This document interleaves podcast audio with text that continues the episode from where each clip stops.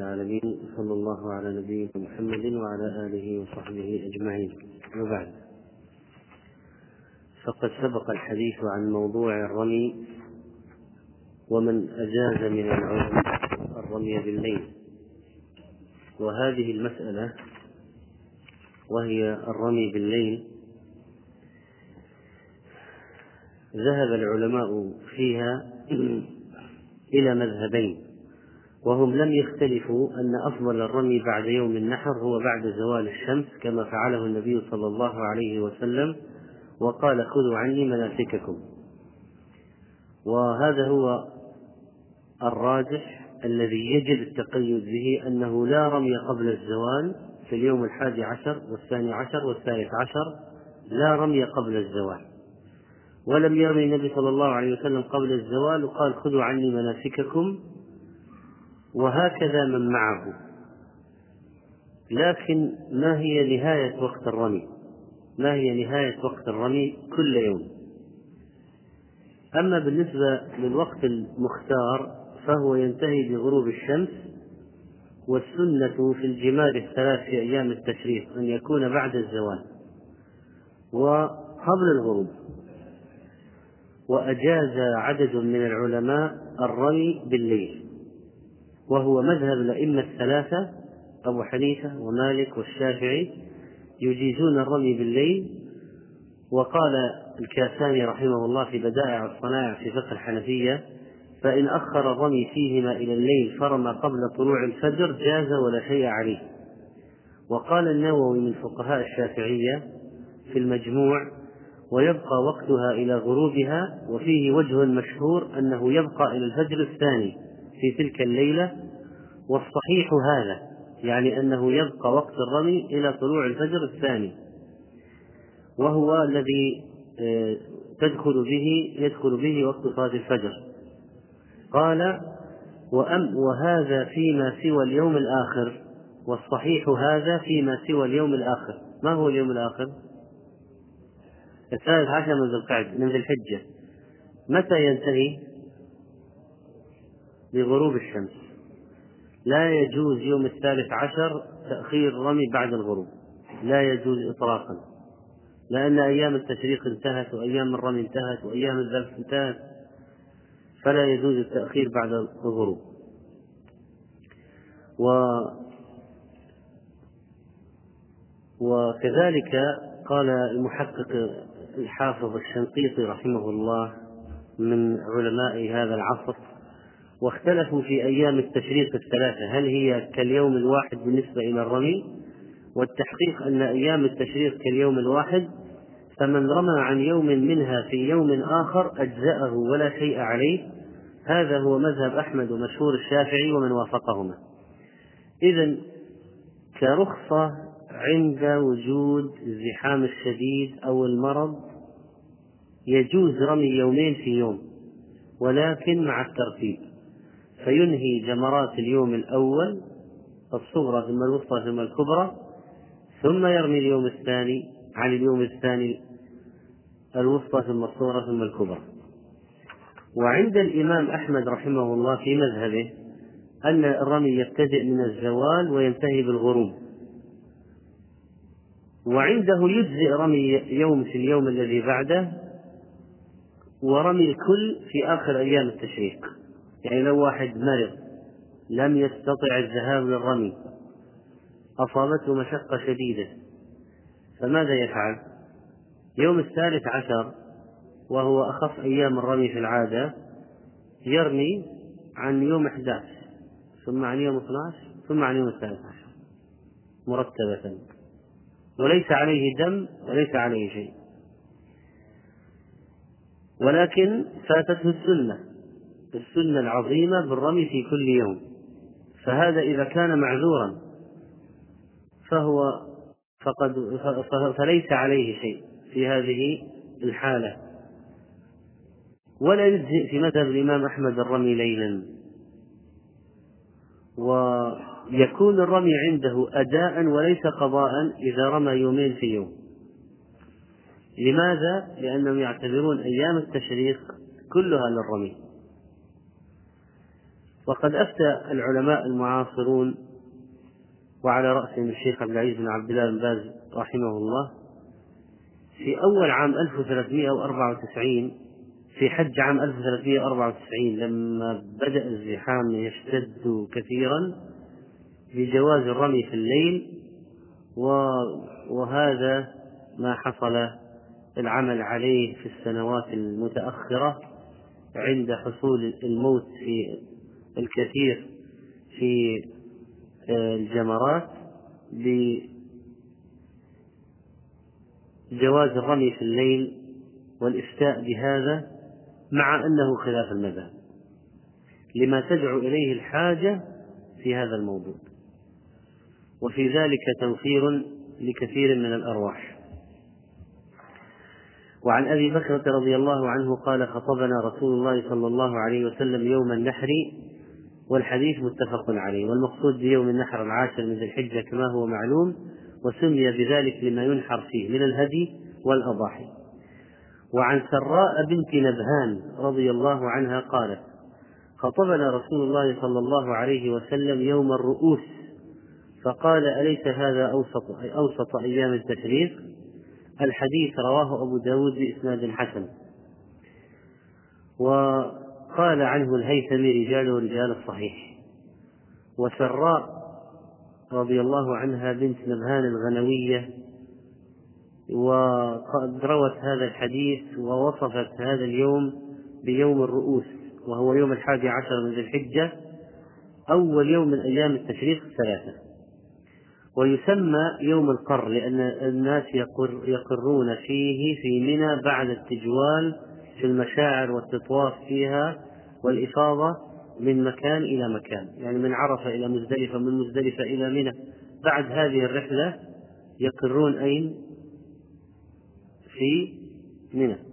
ولذلك يسمى هذا اليوم الحادي عشر يوم القر. ويوم القر الذي يقر الناس فيه بمنى يسمى يوم الرؤوس أيضا لأنهم كانوا في الغالب يأكلون فيه رؤوس الأضاحي والهدي التي ذبحت في اليوم الذي قبله. التي ذبحت في اليوم الذي قبله. فلذلك كان يسمى أيضا بيوم الرؤوس. ويوم الحادي عشر هو أفضل أيام التشريق الثلاثة.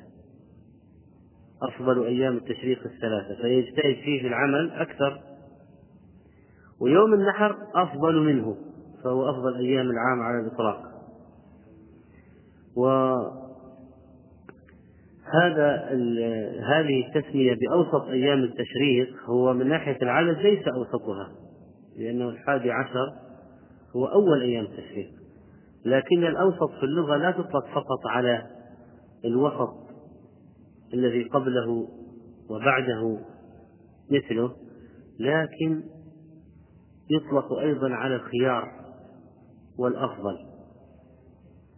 فمثلا هذه الأمة أوسط الأمم. أمة محمد صلى الله عليه وسلم. أوسط الأمم. ما معنى أوسط الأمم؟ يعني أفضلها وخيرها.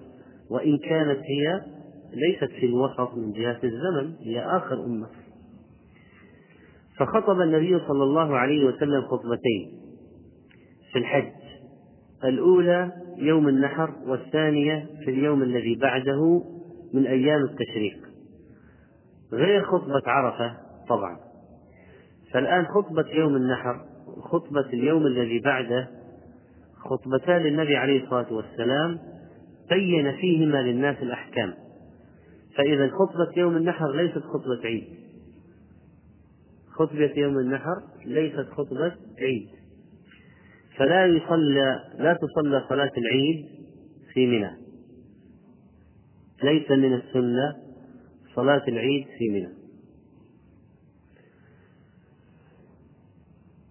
و وكذلك ولا صلاة الجمعة. فهذه السنة مثلا سيكون العيد يوم الجمعة. فلا يشرع في منى لا صلاة العيد ولا صلاة الجمعة. طيب وهذه الخطبة التي خطبها النبي عليه الصلاة والسلام هذه الخطبة كانت لتعليم الناس المناسك والتبيان لهم وليست خطبة عيد.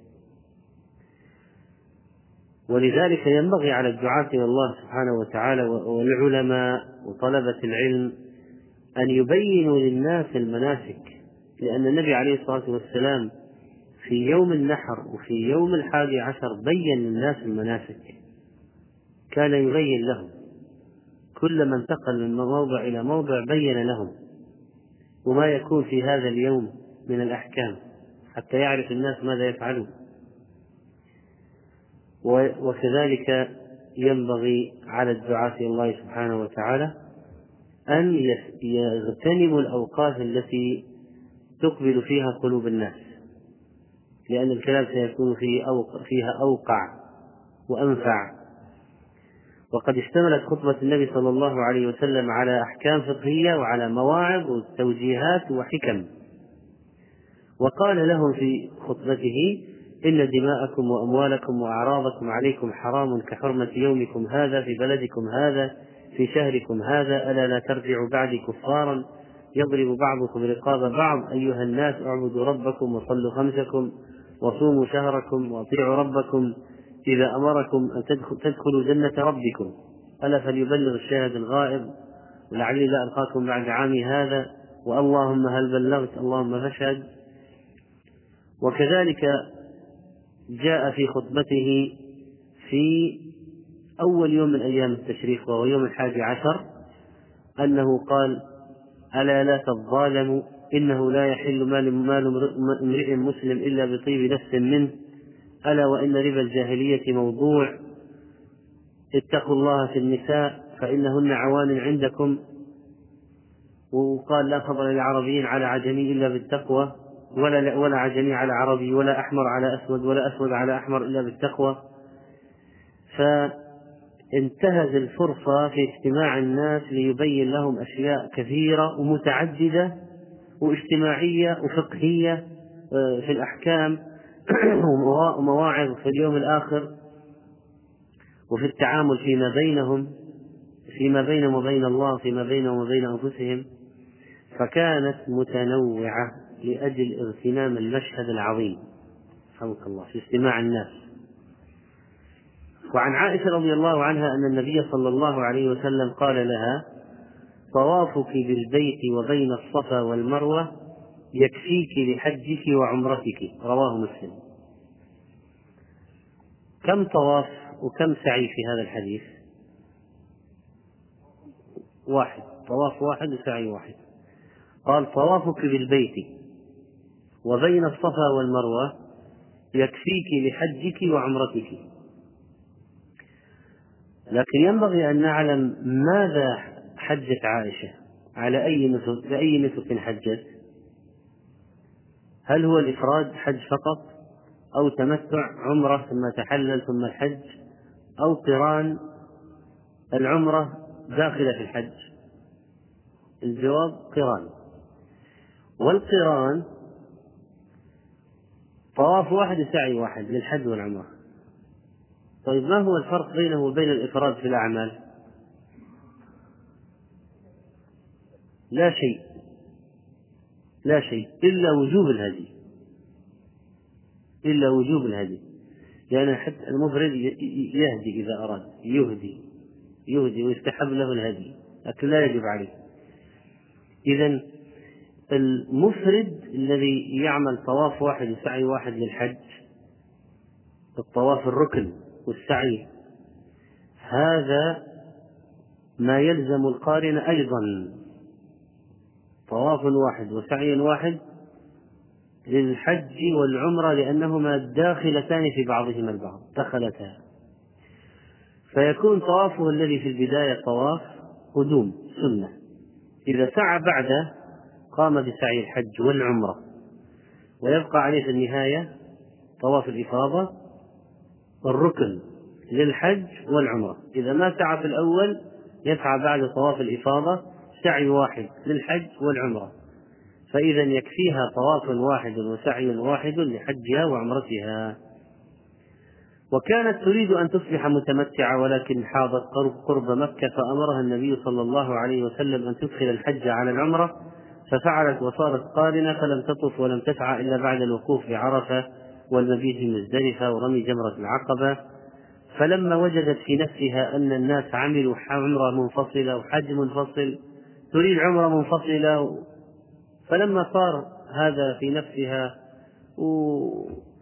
وشكت إلى النبي عليه الصلاة والسلام أن الناس يرجعون بعمرة منفصلة وحج منفصل وهي حجها وعمرتها واحدة. فلما رأى ذلك أمر أخاها عبد الرحمن أن يعمرها من التنعيم عمرة أخرى بعد الحج. وبالتالي سيكون هناك طواف آخر وسعي آخر لهذه العمرة المنفصلة غير عمرة القران. ولم يخالف في قضية الطواف الواحد والسعي الواحد كافي العمرة والحج إلا الحنفية فإنهم قالوا إن عليه أي القارن طوافان وسعيان. ولكن الأدلة من السنة تبين كحديث مسلم هذا أن القارن يكفيه طواف واحد وسعي واحد وهو طواف. لكن القارن الذي ساق الهدي لأن يعني بعض الناس يريدون السهولة في في فيحج قران وهم ما ساق الهدي. ويقول وكلت الشركة الشركة في قبول الهدي في في قيام بالهدي والتوكيل ليس سوقا للهدي.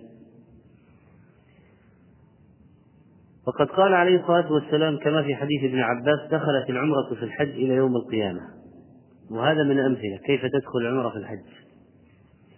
وعائشة رضي الله عنها لما وصلت مع النبي صلى الله عليه وسلم إلى الميقات وحاضت وأمرها أن تدخل العمرة لما وصلت إلى وادي سرف وحاضت وأمرها أن تدخل العمرة على الحج وتكون قارنة. قال لها افعلي ما يفعل الحاج غير أن لا تطوفي بالبيت. فأخذ العلماء من هذه الكلمة افعلي كما يفعل الحاج غير أن لا تطوفي بالبيت أن الطواف بالبيت يلزم له الطهارة. يلزم له الطهارة. وأما أبو حنيفة فقد ذهب إلى أن سبب منعها سبب منعها من الطواف وهي حائض أنه لا يجوز لها أصلا أن تمكث في المسجد ولا تلبس فيه ولئلا ولئلا يكون هناك تلويث للمسجد وهي حال. فعنده أن الطهارة للطواف ليست شرطا. فعند أبي حنيفة لو طافت وهي حائض صح طوافها لكن عليها جزاء عليها جزاء عنده يعني أنها لا بد أن تذبح عليها جزاء لا بد أن تخرجه. وذهب شيخ الإسلام ابن تيمية رحمه الله أن الطهارة في الطواف ليست شرطا وليس عليها شيء وليس عليها شيء.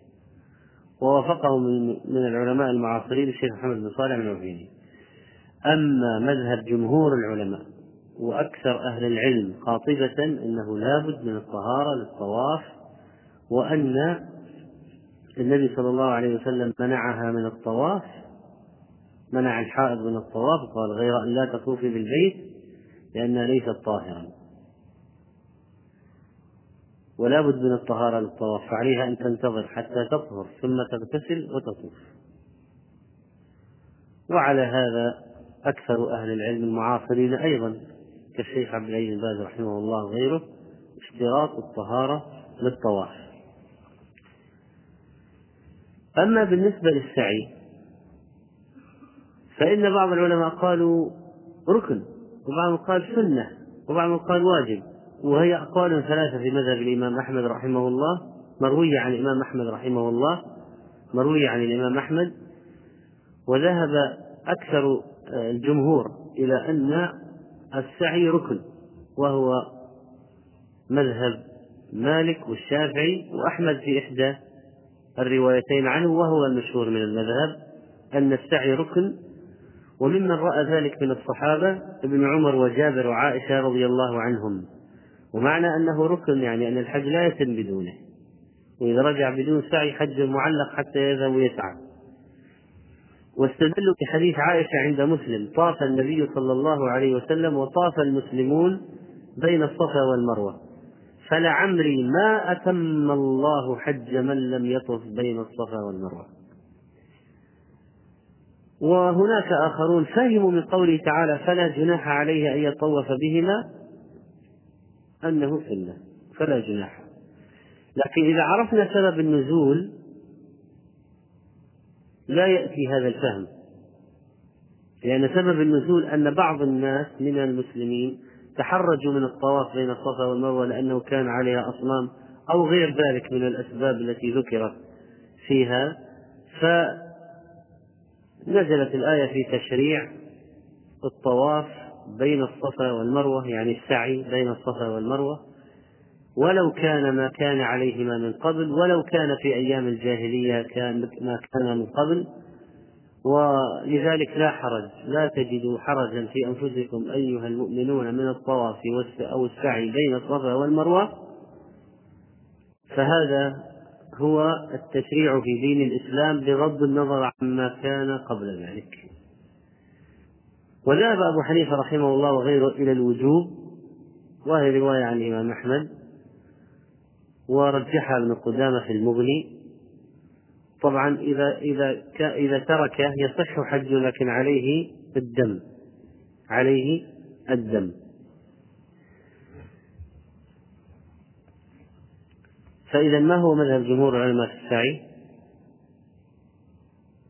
أنه ركن. لا يصح الحج بدونه. وعن ابن وعن ابن عباس رضي الله عنهما أن النبي صلى الله عليه وسلم لم يرمل في السبع الذي أفاض فيه رواه الخمسة إلا الترمذي وصححه الحاكم هذا يفيد في جواب سؤال هل الرمل في كل طواف؟ هل يوجد في طواف الإفاضة رمل؟ ما هو الرمل؟ الإسراع بالمشي مع تقارب الخطى هرولة مع مقاربة مقاربة بين الخطوات. مقاربة الخطوات مع الإسراع الهرولة هذا في الأشواط الثلاثة الأولى. لكن من أي طواف؟ حسب الحديث هذا ليس في طواف الإفاضة رمل. إذا هو خاص بطواف القدوم. فلا الإفاضة ولا الوداع ليس فيها رمل. ولكن طواف القدوم هو الذي فيه رمل وإذا كان متمتعا فطاف للعمرة أول ما جاء طاف للعمرة فهذا الطواف فيه رمل أيضا. طبعا هذا مع الزحام الشديد قد لا يتيسر فعله لكن والطواف صحيح بدونه. لكن لو تيسر فعله فهذه السنة ويحرص عليها. مستحبة في الأشواط الثلاثة الأولى من السبع. ويكون حول البيت كله حتى بين الركنين الحجر الأسود واليماني. وهذا في طواف القدوم للمفرد والقارن وطواف العمرة للمتمتع. والرمل لا يكون في طواف الإفاضة والوداع. وعرفنا سابقا أن السبب في مشروعية الرمل أن النبي صلى الله عليه وسلم لما قدم مكة مع المسلمين وكانت تحت حكم المشركين قال المشركون يأتي عليكم قوم قد وهنتهم حمى يثرب. فلما سمع النبي عليه الصلاة والسلام بهذا أمر أصحابه أن يرملوا حول الكعبة ليظهروا النشاط. وكان الكفار على الجبل في الناحية المقابلة خلف خلف الضلع الذي هو بين الركن اليماني والأسود. فلا يرونهما فلا يرون من يطوف من هذه الجهة لأنهم في الجهة المقابلة الجبل الجهة المقابلة. فالنبي عليه الصلاة والسلام رمل من الحجر الأسود إلى اليماني. من اليماني إلى الأسود مشى مشيا حفاظا على قوة أصحابه حتى لا يشق عليهم. هذا كان في البداية. لكن الرمل الذي حصل بعد ذلك ما كان فيه هذا التمييز بين الركنين عما قبلهما في الشوط فصار الرمل سنة في كل الشوط. فلم ينقل عنه أنه ميز بعد ذلك لما حج بين المسافة التي بين الركنين والمسافة التي قبلها. صار كله سنة في الرمل. وبذلك ويتذكر المسلم أنه عندما يرمل جهاد المسلمين الأوائل وكيف كانوا يريدون إغاظة العدو والرد على الادعاءات. الرد على الادعاءات. يعني أن المسلمين ما كانوا يسكتون إذا تكلم الكفار يردون بالقول وبالفعل وهذا من رد بالفعل. قالوا وهنتهم حمى يثرب أمرهم أن يسرعوا في إظهار القوة والنشاط. وهذا في إغاظة للكفار. حتى قالوا زعمتم أن الحمى وهنتهم وهؤلاء في غاية النشاط؟ فإذا نتعلم منه درسا في الرد على ادعاءات الكفار وعدم السكوت. وعن أنس رضي الله عنه أن النبي صلى الله عليه وسلم صلى الظهر والعصر والمغرب والعشاء. ثم رقد رقدة بالمحصب ثم ركب إلى البيت فطاف به رواه البخاري. وعن عائشة رضي الله عنها أنها لم تكن تفعل ذلك أي النزول بالأبطح وتقول إنما نزله رسول الله صلى الله عليه وسلم لأنه كان منزلا أسمح لخروجه. رواه مسلم. الحديث يتكلم الآن عن الخروج. كيف حصل الخروج من الحج والرجوع للمدينة فالنبي عليه الصلاة والسلام صلى الظهر والعصر والمغرب والعشاء ثم ذهب إلى المحصب ورقد فيه. ما هو ما معنى رقد رقدة؟ يعني نام نومة ليست بالطويلة لكن حصل فيه نوم. ما هو المحصب؟ أرض واسعة مليئة بالحصى. والحصى الحصباء هي, هي الحصباء الحجارة الصغيرة. ولكثرة وجود الحجارة فيها سمي سمي المكان بالمحصب. وهو موضع منهبط يعني يأتيه السيل حاملا الحصى فيتكون فيه. وهذا المحصب وهذا المحصب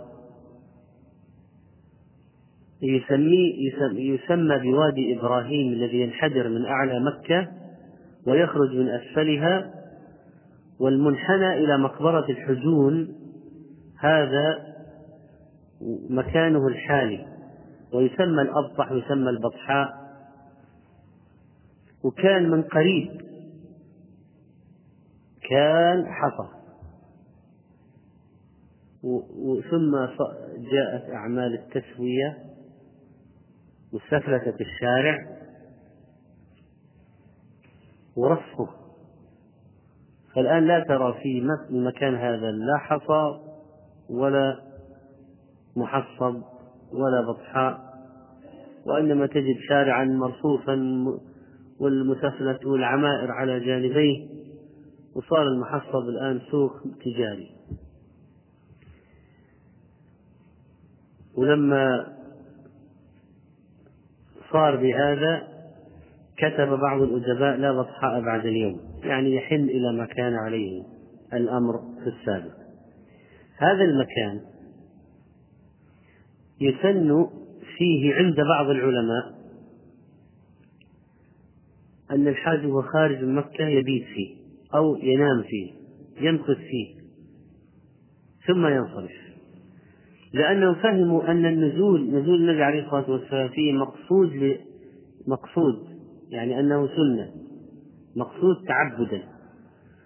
وبعضهم فهم كما كما فهمت عائشة رضي الله عنها أن النزول هذا ليس سنة وإنما رأى أن من مصلحة أصحابه الذين معه أن يتجمعوا في هذا المكان. فهو مكان تجمع وراحة قبل الانطلاق. ومكان فسيح وواسع فنزل في هذا المكان يجتمع ليجتمع معه الناس ويتهيأوا للمسافة الطويلة للمسيرة الطويلة الرجوع إلى المدينة. وبناء على ذلك قالوا ليس المكث في المحصب سنة. فإذا في خلاف في فهم نزول عليه الصلاة والسلام في المحصب هل هو سنة مقصود فيه التعبد بالنزول في هذا المكان بالذات أو هو لأنه تيسر له هذا ففعله. ولو كان مكان آخر كان نزل في المكان الآخر. وقد أجمع العلماء أن النبي صلى الله عليه وسلم حين رمى الجمار بعد الزوال من اليوم الثالث لأيام التشريق دفع من منى. بعد ما رمى يوم الثالث عشر تحرك من منى. يعني ما بقي في منى بعد الرمي. بعد الرمي تحرك. أين ذهب؟ نزل الأبطح وصلى الظهر والعصر والمغرب والعشاء ونوم نام نومة خفيفة وركب راحلته. ماذا بقي؟ طواف الوداع. ذهب. وطاف الوداع ومشى مباشرة المدينة. ما كان بعد الوداع في نوم ولا شيء. إذا قبل الوداع كان النزول بالمحصب والرقدة بعد رمي يوم الثالث عشر. فإذا يعني لو أرى واحد أراد قال أنا أقتنع أن النزول هنا سنة بعد ما يرمي يوم الثالث عشر يذهب يذهب للمحصب وإذا وجد فيه فندق ولا ولا مكان نزل فيه نام نومة وذهب. طاف الوداع وتحرك إلى بلده. وقال بفضيلة النزول بالمحصب الجمهور إنه سنة. وأنه فعله النبي عليه الصلاة والسلام على سبيل القربة والعبادة. وقال العراقي في طرح التسريب وهو قول الأئمة الأربعة وتقدم من صحيح مسلم عن أبي بكر وعمر وابنه أنهم كانوا يفعلون ذلك. وحكى في شرح المهذب عن القاضي عياض أنه قال النزول بالمحصب مستحب عند جميع العلماء وأجمعوا على أنه ليس بواجب وأجمعوا على أن من تركه لا شيء عليه. وذهب بعض العلماء إلى أنه ليس بسنة كما جاء عن ابن عباس قال ليس التحصيب بشيء إنما هو منزل نزله رسول الله صلى الله عليه وسلم وكذلك كانت عائشة وعلى هذا بعض السلف كطاووس وعطاء ومجاهد وعمر وسعيد بن جبير. الجمهور استدلوا بأنه سنة وكما قال العراقي هو قول الأئمة الأربعة النزول المحصب أنه سنة. استدلوا بما جاء في الصحيحين من حديث أبي هريرة أن النبي صلى الله عليه وسلم حينما أراد أن ينفر من منى قال بعد ما لما أراد أن يذهب بعد رمي الجمرات يوم الثالث عشر قال نحن نازلون غدا إن شاء الله بخيف بني كنانة حين أو نحن نازلون غدا إن شاء الله في خيف بني كنانة حيث تقاسموا على الكفر. من هم الذين تقاسموا على الكفر؟ قريش. لما اجتمعت بطون قريش المشركين في هذا المكان وتعاهدوا تحالفوا وأقسموا تقاسموا على مقاطعة بني هاشم والمسلمين حتى يسلموا النبي عليه الصلاة والسلام لهم. فإذا في العهد المكي حصلت مؤامرة كبيرة جدا من قريش. أرادوا أخذ النبي عليه الصلاة والسلام للبطش به. لكن بنو هاشم يحمونه وبنو عبد المطلب يحمونه مسلمهم وكافرهم كما جرت على العادات القبلية. ليس حمية للدين لكن حمية قبلية. فأرادت قريش إرغام بني هاشم بني عبد المطلب على تسليم النبي عليه الصلاة والسلام. كيف يرغمونهم؟ بالحصار فاجتمعت بطون قريش المشركة في هذا المكان وتعاهدوا تقاسموا تحالفوا على أن لا يبيعوا بني هاشم شيئا ولا يبتاعوا منهم وفرض الحصار عليهم حتى يرغامهم على التسليم. فالحصار لأجل التسليم هذه سنة المشركين من زمان ففعلوها في هذا المكان. فأراد النبي صلى الله عليه وسلم في هذا المكان الذي أظهرت فيه شعائر الكفر من قبل أن يظهر هو فيه شعائر الإسلام. أن يظهر فيه شعائر الإسلام. فنزل فيه وطبعا إذا نزل فيه سيذكر فيه الله ويتجمع فيه المسلمون فسيكون محوا وإزالة لذلك المشهد الأول بمشهد جديد فيه عزة الإسلام. وإرغاما لمن بقي على الشرك. فأراد إظهار شعائر الإسلام في مكان أظهرت فيه شعائر الكفر من قبل. وأراد إظهار عزة الإسلام في مكان أظهرت فيه عزة الشرك من قبل وليس للشرك عزة. لكن قوة الشرك وبطش الشرك. واستدل الذين قالوا إن النزول المحصل ليس بسنة بما جاء في صحيح مسلم عن أبي رافع قال لم يأمرني رسول الله صلى الله عليه وسلم أن أنزل بمن معي بالأبطح ولكن أنا ضربت قبته ثم جاء فنزل. قال ابن القيم رحمه الله فأنزله الله فيه يعني أنزل الله نبيه صلى الله عليه وسلم في الأبطح تصديقا لقول رسول الله صلى الله عليه وسلم نحن نازلون غدا بخيف بني كنانة. إذا هو قال في اليوم الذي قبله قال نحن نازلون غدا في خيف بني كنانة. فأنزل الله نبي فأنزل الله نبيه في هذا المكان كما كانت رغبته عليه الصلاة والسلام.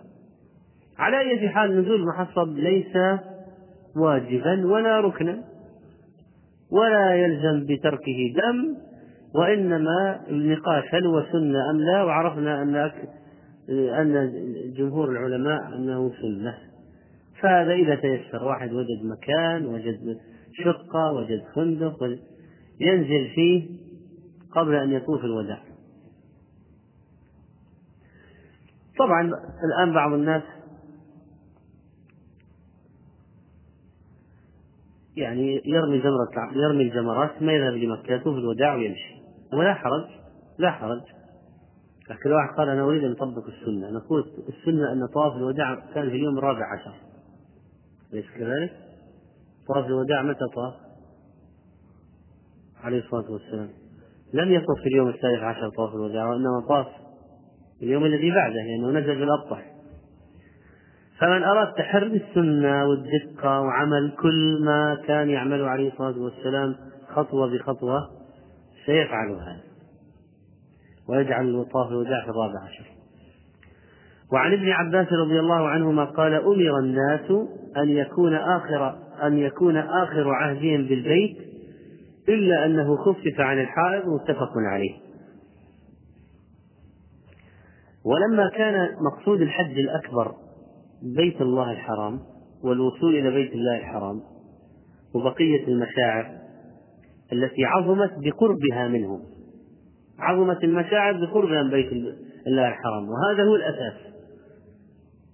ولا آمين البيت. الذهاب إلى البيت. فكما جيء إليه أولا في طواف القدوم يودع أخيرا في طواف الوداع. وقال عليه الصلاة والسلام لا ينصرفن أحدكم حتى يكون آخر عهده بالبيت وهذا وهذا كلام واضح جدا في إيجاب طواف الوداع. أمر الناس في الحديث ابن عباس أمر الناس والنص الآخر لا ينصرفن. وهو صريح وهو يدل على الوجوب. وهو كذلك الحديث صريح في أن الحائض والنفساء قد خفف الله عنهما ويسقط طواف الوداع عنهما. فلو حاضت قبل طواف الوداع تخرج من غير وداع إلى بلدها. والوداع هذا متى يكون عند الرحيل؟ أما لو جلس بعد طواف الوداع مدة يسيرة ينتظر فيها رفقة أو يأخذ أشياء للسفر أو يودع أقارب فلا يبطل وداعه لكن الإقامة الطويلة بعد الوداع أو المبيت والنوم الكثير بعده يبطله ويلزم الإعادة. أما صار وداع الآن ما صار ما طاف ومشى صار وداع صار بعده نوم وبعده تجارة وبعده مكث طويل. فإذا من طاف الوداع ومكث بعده قال ينتظر الحافلات ينتظر الرفقة الحملة فهذا لا يعيد الوداع. ومع الزحام الشديد والحركة يحتاج الحجاج إلى وقت حتى يطوفوا ويتجمعوا ثم يركبوا الحافلات. فهذه لو أخذت ساعة لا يضر إن شاء الله ما دام اجتهد أن يجعله آخر شيء. لكن لو واحد نام قال أنا نمت طفت وبعد العشاء نمت إلى الفجر. نقول يلزمك إعادة طواف الوداع وكذلك لو قال أنا جلست في مكة يوم أو نصف يوم وأكثر جلست بعد الوداع. نقول إذا أعده. ومن طاف للوداع قبل الرمي لا يجزئه الوداع لأن الوداع ليس لم يصبح آخر شيء. فلما قال أمر الناس أن يكون آخر عهدهم بالبيت إذا ما يكون في أي عمل قبله. ما يكون في أي عمل بعده من أعمال الحج. ولذلك بعض الحجاج يوم الثاني عشر الذين يريدون التعجل يقولون ليش ما ننتهز الفرصة في صباح يوم الثاني عشر ما دام ما في رمي؟ ليش ما ننتهز الفرصة ونذهب نطوف الوداع؟ ثم نرجع ونرمي ونمشي. نقول لأنكم إذا فعلتم ذلك لم يعد آخر عهدكم بالبيت لم يصبح آخر عهدكم بالبيت وإنما صار آخر عهدكم الرمي. فلا يجوز لكم ذلك. ولو فعلتموه تعيدوا طواف الوداع.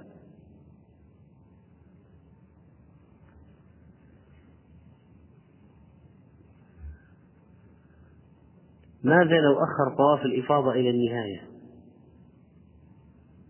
وطاف الإفاضة ومشى هل مشى إلى بلده؟ هل يجزئ عن الوداع الجواب؟ نعم. لأن الإفاضة ركن والوداع واجب والواجب ممكن يدخل في الركن. والركن يغني عنه وقد جعله آخر الأعمال ولو جعل بعده سعي لأن السعي تابع للطواف فلا بأس بذلك. ولكن أحسن أن نجعل السعي قبل الطواف الإفاضة حتى يصبح الإفاضة آخر شيء حقيقة. ثم يذهب وقد أغنى عن الوداع لكن الذي يطوف الوداع أفضل. ولو أخره أخر الإفاضة إلى آخر شيء. قال أنا أريد أجعل نزل حرم واحدة. سبعة للإفاضة وسبعة للوداع. نقول أحسنت. لا بأس بذلك. وهذا أفضل من من طواف واحد.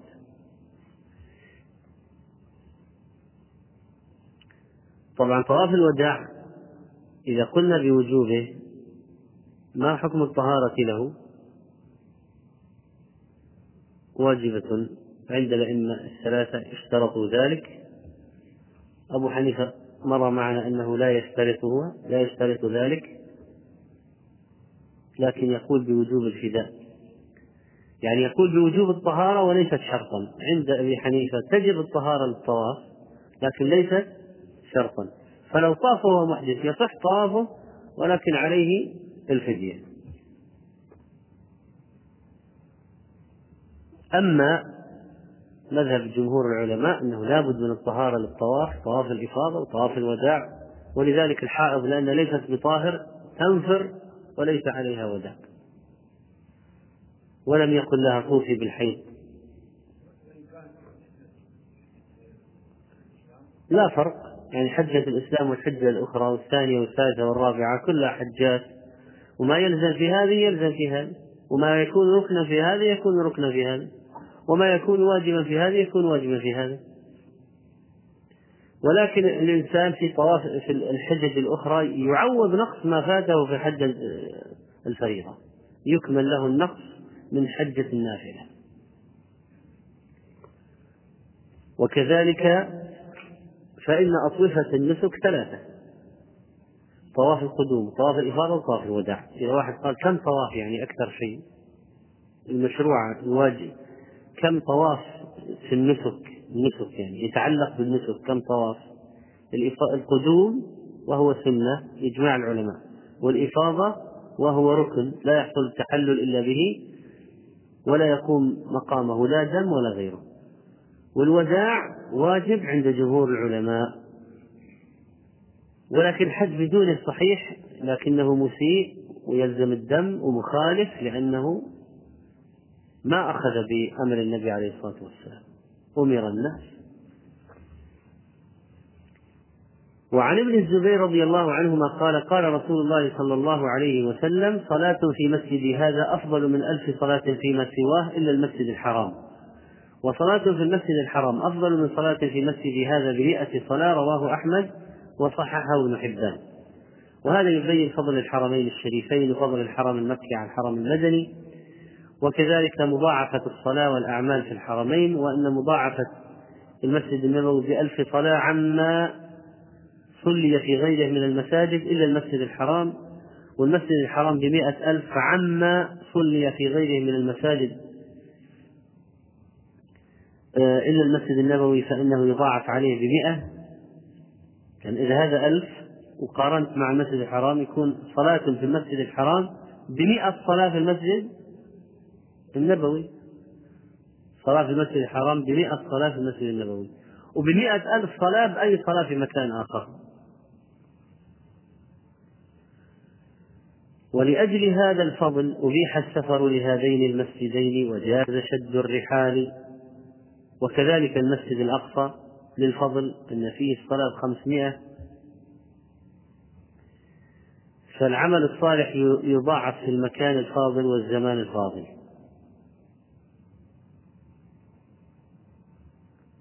والسؤال هو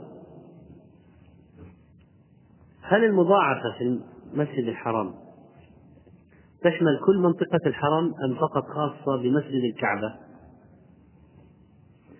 فقد ذهب بعض العلماء إلى أنه خاص بمسجد الكعبة وليس في أي مسجد آخر في مكة. وقال بعضهم إنه يشمل كل مساجد الحرم كل مساجد منطقة الحرم. المضاعف فيها بمئة ألف. وأما ولكن في المسجد الحرام في زيادة فضل من جهة الكعبة وجود الكعبة وكلما قرب من الكعبة كان أفضل لأن أصلا الصف الأول أفضل من الثاني والثاني أفضل من الثالث والأول أفضل من الأخير وهكذا. كل ما اقترب من الكعبة يكون أفضل لأنه في صف متقدم عما يليه وأما من جهة المئة ألف المضاعفة قالوا كل مساجد الحرم كل مساجد منطقة الحرم. فإذا أراد الإنسان أن يتأكد من إصابة الفضل فليحرص على الصلاة في المسجد الحرام. لأنه لا خلاف في مسألة المضاعفة فيها. ومسجد النبي صلى الله عليه وسلم المضاعفة خاصة فيه وليس في أي مسجد آخر في المدينة. مضاعفة خاصة به. ويأتيه الإنسان يصلي فيه وإذا خرج وإذا مر بقبر النبي عليه الصلاة والسلام سلم عليه وعلى خليفتيه. والدعاء يكون مستقبل القبلة وليس مستقبل الحجرة. يعني بعض الناس يترك في الدعاء من الغلو والبدعة عنده يترك القبلة توجه القبلة ويستقبل القبر النبوي في الدعاء. وهذا من الغلو. قبلة الدعاء إلى الكعبة. القبلة في الدعاء استقبال الكعبة السنة. ولا يرفع صوته في مسجد النبي صلى الله عليه وسلم احتراما وتوقيرا. وكذلك فإن هذه المضاعفة يعني يحرص عليها المسلم لأجل أنه أن الفضل عظيم يعني لو أين يجد مثل هذا مئة ألف صلاة وبقي حديثان أو ثلاثة في الفوات والإحصار في من لم يستطع أكمال الذهاب إلى البيت العتيق ماذا يفعل؟ فعن ابن عباس رضي الله عنهما قال قد أحصر رسول الله صلى الله عليه وسلم فحلق رأسه وجامع نساءه ونحر هديه حتى اعتمر عاما قابلا والإحصار هذا سببه منع قريش للنبي عليه الصلاة والسلام من أداء العمرة في عام الحديبية فصالحهم على أن يرجع ويعود في العام الذي بعده فماذا فعل؟ تحلل تحللا كاملا ونحر هديه صلى الله عليه وسلم وكان عنده سبعين بدنة منها جمل لأبي جهل أخذ في أيام غنائم بدر فذبحه إغاظة للمشركين. نلاحظ أن إغاظة المشركين تكررت في أكثر من موضع فهي عبادة إغاظة المشركين. يعني ذبح جمل أبي جهل في الحديبية إغاظة للمشركين. ورمل وهرول إغاظة للمشركين. وعدة مواضع. ولا يطؤون موطئا يغيظ الكفار ولا ينالون من عدو ليلا إلا كتب لهم. إذا إغاظة المشركين عبادة. طبعا لما لما اتفق وصار العهد أن يرجع في العام الذي بعده سميت عمرة القضاء سنة سبع من الهجرة لأن الحديبية سنة ست. حصره الكفار حمية للشرك فماذا فعل عليه الصلاة والسلام لما منع من إكمال الطريق؟ هو أحرم وساق الهدي. وفي هدي في العمرة كما تقدم يسمي الهدي في العمرة. أحرم وساق الهدي منعه الكفار. ماذا حصل؟ ماذا فعل؟ هنا يتبين ماذا يفعل المسلم إذا وقع في مثل هذا الحال. حلق رأسه ونحر هديه واعتمر في العام الذي بعده. هل امتنع عن المحظورات بين العمرتين لما رجع المدينة؟ لا. فكان ذبحه وحلقه تحللا كاملا من العمرة التي لم تكتمل ولم تتم. إذا الآن عرفنا حكم المحصر. لكن الحصر بأي شيء يكون. هل هو خاص بالعدو؟ لو حصره لو لو حبسه عدو. أو يشمل مثلا لو مرض ما استطاع يواصل الحج وفات الحج وهو محرم وأصابه مرض ما يستطيع يكمل الحج. إلى أن انتهى الحج وانتهى الموسم وفاتت عرفة وفات طيب مثلا حادث سيارة نقل للمستشفى نسأل الله السلامة والعافية. ضاعت نفقته. ما عاد عنده ما يكمل به الطريق ولا نفقة عرفة ومنى والسكن وال والزاد. ضاعت نفقته. هذا كله يمنع من مواصلة النسك. فإذا قوله تعالى فإن أحصرتم بأي سبب؟ فإن أحصرتم بأي سبب؟ فما استيسر من الهدي. طيب لو ما استطاع يهدي هو الآن ضاعت النفقة ما يستطيع يكمل الحج. كيف يذبح هديا؟ يقال الذي عليه دم واجب. هذه قاعدة. الذي عليه دم واجب في الحج. ولم يستطع ذبحه يصوم عشرة أيام. يصوم عشرة أيام.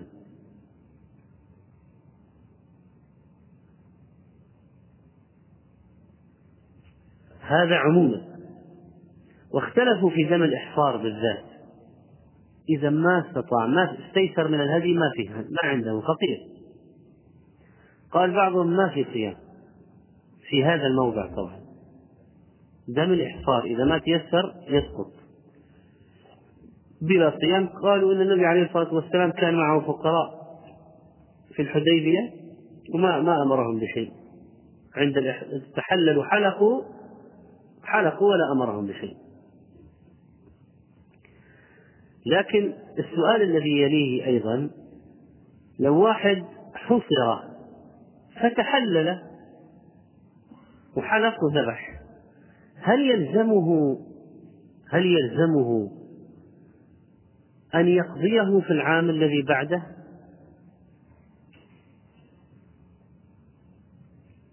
ولا تنتهي المسألة الوجوب انتهى بقضية التحلل. فبعضهم فهم أن ذهابه عليه الصلاة والسلام في العام الذي بعد لعمرة القضاء أنه واجب أن الإنسان يقضي وبعضهم قال ليس بواجب. انتهت المسألة بالتحلل من الإحصار. ليه؟ قالوا لأنه لأن الذين اعتمروا معه في السنة اللي بعدها أقل من الذين ذهبوا معه في الحديبية. أقل. فإذا في ناس ما اعتمروا عمرة القضاء. إذا القضاء ليس بواجب في هذه الحالة. وكذلك أخذ العلماء بأن الخطأ في الوقوف في الحج مثلا لا يؤثر في صحة الحج. الآن أفرض أنه ما أحد جاء وقال إن رأينا هلال الحجة وأكملنا ذو القعدة سلفي وصار عرفة الجمعة كما في هذه يعني. وراح الناس وقفوا في عرفة الجمعة ويوم النحر السبت مثلا. مثلا هذا مثل. ثم بعد الحج جاء ناس من البادية قالوا ليش وقفتوا نحن رأينا الهلال. ودخول ذي الحجة ثبت عندنا برؤية الهلال وأن عرف الخميس وليس الجمعة. كلكم غلط كل مليونين هذول اللي حجوا كلهم غلط نقول لا. لا. عندنا قاعدة من حديث النبي عليه الصلاة والسلام. الحج يوم تحجون الحج يوم يحج الناس وعرف يوم تعرفون والأضحى يوم تضحون. وبالتالي ما اجتمع عليه المسلمون هو المجزئ هو المجزئ ولو تبين الخطأ بعد ذلك. فلا يضر فلا يضر. ولذلك فإن الخطأ في اليوم الثامن أو التاسع أو العاشر لا يضر المسلمين إذا ما عرفوا ما عرفوا فمشوا على الأصل إكمال ذو القعدة ثلاثين. وأما إذا عرفوا مثل هذه السنة الآن أخبر ناس أنهم رأوا الهلال بعد 29 ذي القعدة. إذا صار ذي الحجة بعد 29 واحد ذي الحجة. وقوله تعالى فإن أحصرتم فما استيسر من الهدي قال الشافعي رحمه الله لا خلاف بين أهل التفسير أنها نزلت في حصر الحديبية وأنه عليه الصلاة والسلام قال لهم قوموا فانحروا ثم احلقوا